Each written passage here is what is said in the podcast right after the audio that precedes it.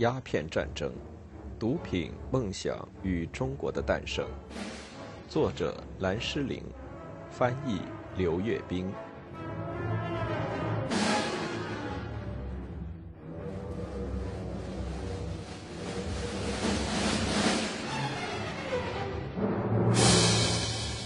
第四章：鸦片和石灰。一八三九年五月，虎门，中国南部海边一个不起眼的小镇，见证了后来成为十九世纪中国历史上最著名的一个时刻。林则徐在这里销毁了义律交出的两万箱鸦片。当然，这个地方今天依然很有名。当年销毁鸦片的沟渠，现在已经成了平静的荷塘，位于以林则徐名字命名的一个小公园内。当地旅游局尽力激发游客的爱国主义热情，在公园入口内耸立着一座巨大、醒目、锈红色的社会主义现实主义风格雕塑。这是一组叠合在一起的农民英雄雕像，他们敞胸露怀，高举草叉，头发和衣服在想象的风中飘起。标语牌上写着：“铭记鸦片战争中人民英雄们的英勇牺牲。”后面竖立着林则徐高大威严的塑像，镌刻的说明文字中说：“殖民者以非法手段向中国大量输入鸦片，蔓延神州之烟土，拮据财政，衰弱劳力，废弛军备，已成病国之忧。”今天这里是一个安静的地方，是中国的有闲阶级、退休老人和没有工作的人享心事的好地方。是父母们让他们的孩子疯跑的好去处。塑像左侧的鸦片战争时期的大炮，则是人们喜欢拍照的地方。然而，在一百七十年前，这个地方看起来或听起来是完全不同的。那一年的四月十一日，义律交出的鸦片开始陆续运到这里，其中总共两万多箱中的七千箱来自颐和洋行的大仓库。五月初，林则徐开始销毁这些鸦片，只是在祭告海神的时候才暂时停止销烟活动。他祭告海神是向海神致歉，说他要将鸦片这种毒品冲入大洋中，请海神让水族生物腾出这片海域以避其毒。之后的三个星期里，价值在六百万到一千万元的鸦片被投入在珠江口专门挖掘的大水池中。池中撒上盐卤和石灰，然后再冲入海中。一九四九年以后，中国人让这一幕在共产党政权的公共核心地点名垂千古。肌肉健壮的中国工艺将英国鸦片抛入虎门硝烟池的轮廓，被雕刻在人民英雄纪念碑碑座的一侧。这座灰色、三十七米高、有方尖塔的纪念碑坐落在天安门广场的中央。林则徐自己对中国人对这一场景的热情，则给出了一个略微不同的说法。他向道光皇帝报告说：“该处沿海居民观者如堵，只准在栅栏之外，不许混入场中，以度偷漏。”至于来现场观看硝烟的英国商人，他高兴地注意到，彝人经过门口，率皆远观，而不敢亵玩。察其情状，似有修物之良，从此洗心革面，庶几咸于维新矣。林则徐可能是把英国商人对恶臭气味的厌恶当作他们问心有愧了。他自己回忆说：“鸦片、盐卤和石灰混合到一起的气味，简直是恶臭熏天。”他对硝烟进展顺利感到高兴，向查理义律祝贺说。诚实居心，深明大义，寻堪加上。各国商人此时深悔其乖错。大喜过望的道光皇帝还在三月底就派吉族赏给他一整只张鹿肉。张鹿的中文名字叫包鹿，谐音暴露，保证鹿位高升的意思。对此，林则徐认认真真行了九叩首的大礼。他在视察了广州附近的硝烟池后不几天。怀着愉快的心情赋诗一首，吟诵给受两广总督差遣来给他送水果的差役。蛮阳烟雨暗伶仃，呼捧雕盘颗颗星，十八娘来齐一笑，承恩真吉荔枝青。四月二十二日，道光皇帝许诺的升职到了，提拔他为两江总督。一旦广州市郡即去赴任，皇帝似乎在说：外国人给添的这点乱不算什么事儿，赶紧把它处理完，好去忙国家的正经事情。然而，义律和林则徐很快就陷入另一场极不愉快的交涉中去。在义律同意交出鸦片九天后，林则徐提醒他还有第二项要求。英国人要签具干节，保证以后不再往中国运送鸦片，否则处死。当行商们把干结带给义律让他签署时，义律发了一通与维多利亚时代的英国人身份相符的脾气。我立刻把它撕碎，据有人描述是碎成了一千片，然后他把碎片扔进了壁炉里。希望他们告诉他们的官员，他们什么时候想要我的命，尽快来拿好了。但是要再拿千具干结的事情来麻烦他们自己或者麻烦我，那是白费力气。从这时开始，他给外交大臣的态度强硬的极见，就带上了更多的表演色彩，讲述中国人持久的迫害、最恶劣的掠夺，一个国家敢于对另一个国家犯下的最无耻的暴行。义律有充分的理由反对千具干节。签具干结就意味着理论上，在英国人过去近六十年中为之奋斗的，在中国的治外法权原则上让了步。在一八三九年双方发生冲突之前的几十年中，中西关系有好几次围绕着如何处理由外国商人造成的伤害或破坏而引发纷争，出现问题。其中最臭名昭著的事件是一七八四年的休斯夫人号商船事件。在这个事件中，礼炮出现意外事故，炸死了一个中国人。按照英国法律，这明白无误的属于过失杀人。但是中国当局下令停止了贸易，直到那个过失杀人者被移交给中国，然后被悄悄地绞死。英国商人们十分恐慌，在他们中间，这件事很快就成了清朝东方式残忍行为的简明例证。对于这种残忍行为，在当前的广州体制下，他们无力抵抗。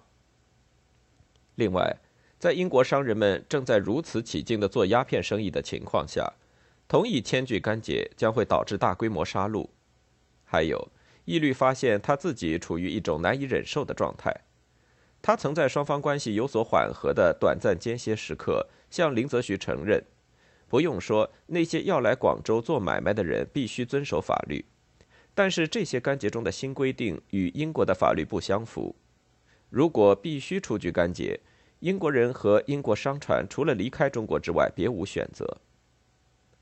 义律的麻烦在于，林则徐准备动真格的，他毫不害怕停止贸易。这位钦差大臣之所以敢于采取这种行动，是因为他确信，如果没有中国的茶和大黄，外国人就不能生存。后来，他承认只有茶真的是他们的生活必需品，而对外贸易对中华帝国来说并不重要。五月二十三日，义律下令所有英国船只离开广州，撤到澳门，考虑下一步的对策。他很快就发现中国一句古老谚语的智慧：“落井下石。”随着一八三九年春夏之交，双方关系变得日趋紧张。贩卖鸦片的船只找到了一个新锚地，位于香港岛的北端。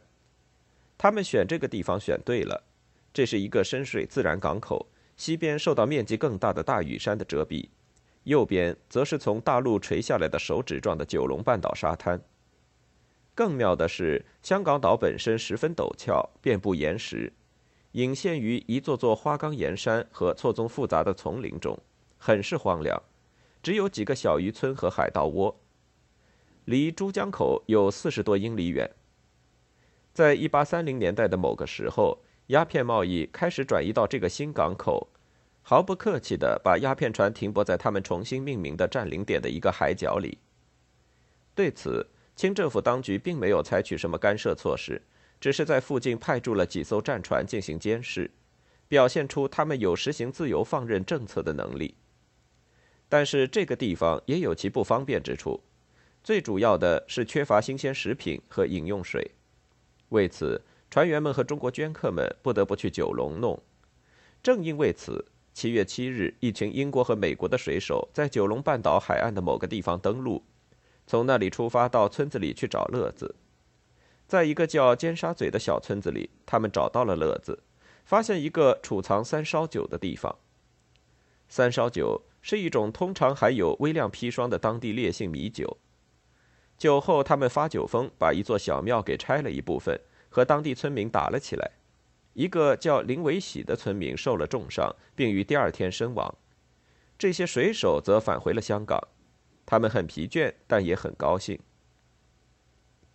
义律听到这个坏消息是作何表示，史无记载。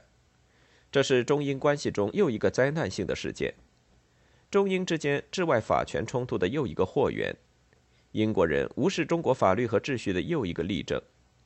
然而，作为一个务实的外交官，义律立刻开始采取措施掩盖这件事，通过一个叫刘三的人送了一笔一千五百元的款子给死者家属，另外。加了四百元，以防当地的小官僚们向其勒索那笔款子；还有一百元分给受到伤害的村民们，希望以此平息这个事件可能引发的怒气。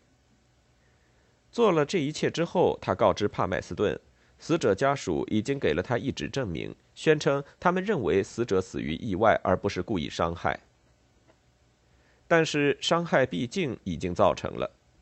七月十二日，林则徐的日记写道。忽晴忽雨，闻尖沙咀遗传水手有殴伤华明生死之事，拟委员往办。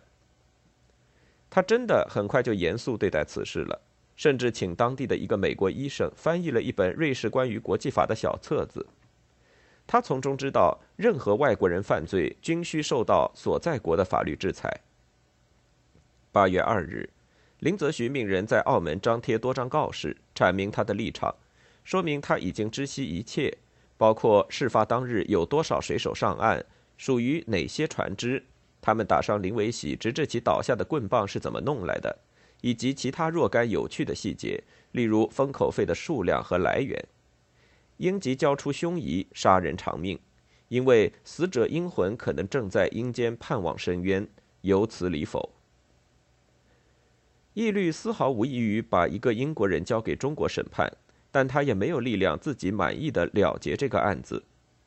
尽管林则徐相信很容易指控那个杀人犯，但是义律则发现很难弄清楚到底是谁给了死者的致命一击。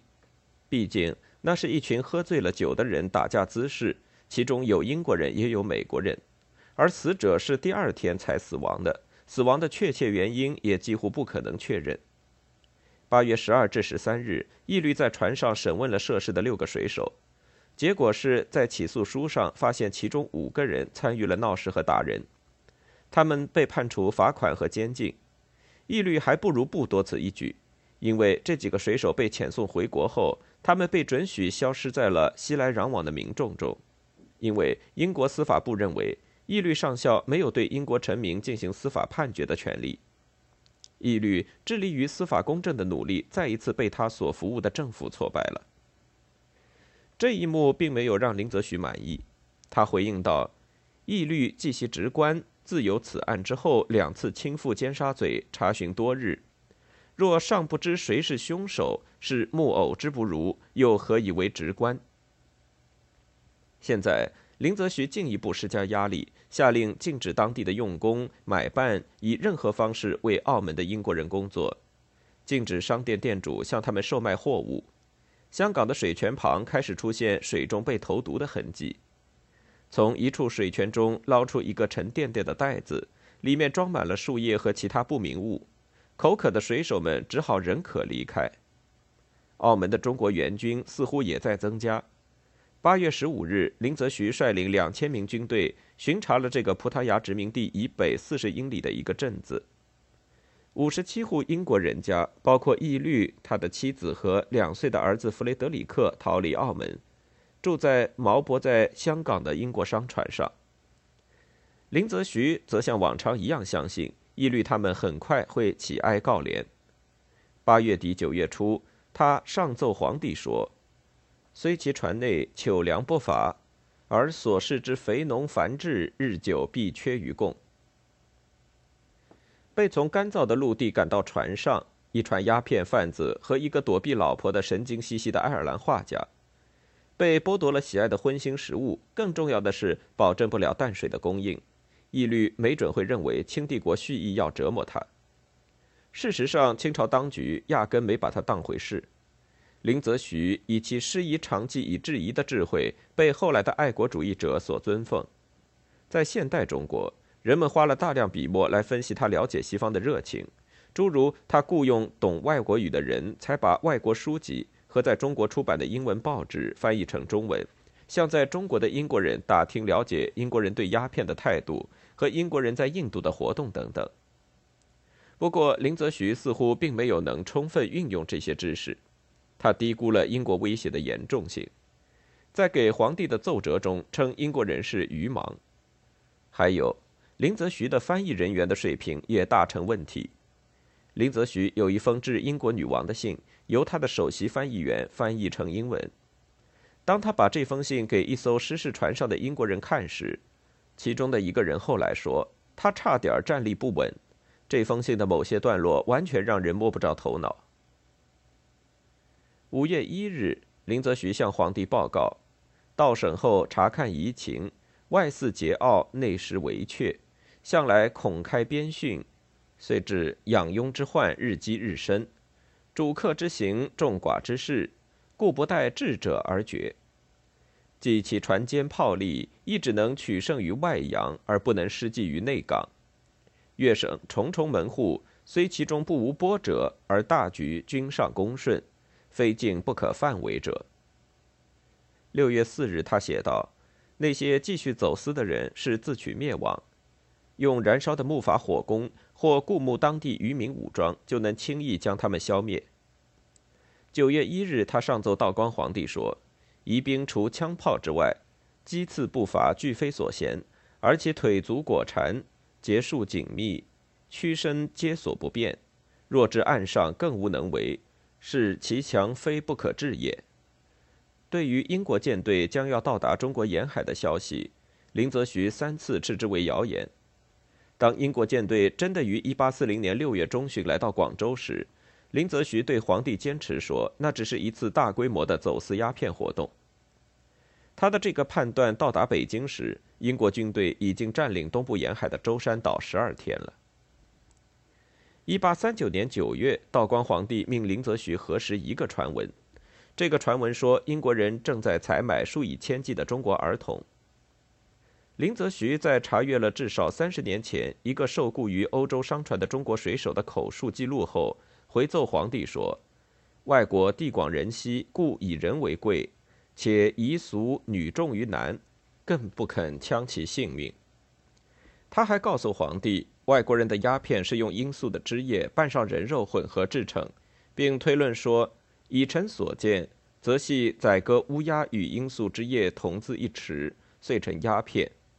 窃想夷人死及弃尸，一任乌鸢逐肉，是以遗书所载外国之鸦有高至数尺者。欧洲人把这种无知看作清政府自视远高于这些英国夷人，而不屑于认真了解其情况的证明。毫无疑问，这个帝国虚夸自大的特点，通过林则徐与英国人被清朝看作是万国降服中的一国的交往中传达出来。一条典型的圣训说：“尽管天朝怀柔远人，然亦不能容其有轻视天朝之心。”林则徐对义律说话的口气，或者是师长式的，或是圣经旧约式的。但是他对英国的无知，也意味着他基本上不能发现问题的焦点。不论是皇帝还是钦差大臣林则徐，似乎都觉得中国和英国之间的关系不值得给予认真的、长久的关注。九月初，当英国人离开香港，双方战火一触即发之际。道光皇帝再次催促林则徐赶紧料理完广州的事情，尽快去江苏赴任。与林则徐一样，道光皇帝也浑然没有察觉到与英国发生冲突的潜在可能性。他在林则徐报告收缴两万箱鸦片的奏折上批道：“所办可嘉至极。几个星期后，事态尚未清晰之前，他又指示林则徐对英国人要先威后恩，断不敢轻率避世，亦不至未喜无能。到一八四零年初，双方争端还看不到解决的迹象，他已经对整件事十分厌倦了。这时，他得到湖北江堤被水冲坏的消息，因为林则徐此前是湖广总督，他下令降了林则徐的级。当年夏天，英国海军舰队到达中国，这时道光皇帝的注意力早已经转移到别处去了。林则徐的无知还表现在他在力图使英国人就范的过程中，对广州当地人的不信任。理论上说，他必须支持那至少十多个以与外国人打交道为生、赚钱的足智多谋的行家及行商，还不用说专门为外国人提供服务而谋生的数以千计的买办、厨师、清洁工和零售商。然而，林则徐明确表现出他十分厌恶这些人。他到达广州后，首先采取的一个行动就是给行商们训话，批评他们与英国人相勾结，威胁要砍掉其魁首的脑袋。鸦片战争前夕的清代中国，太将注意力集中于其国内的不稳，而没有用全副精力来对付英国人。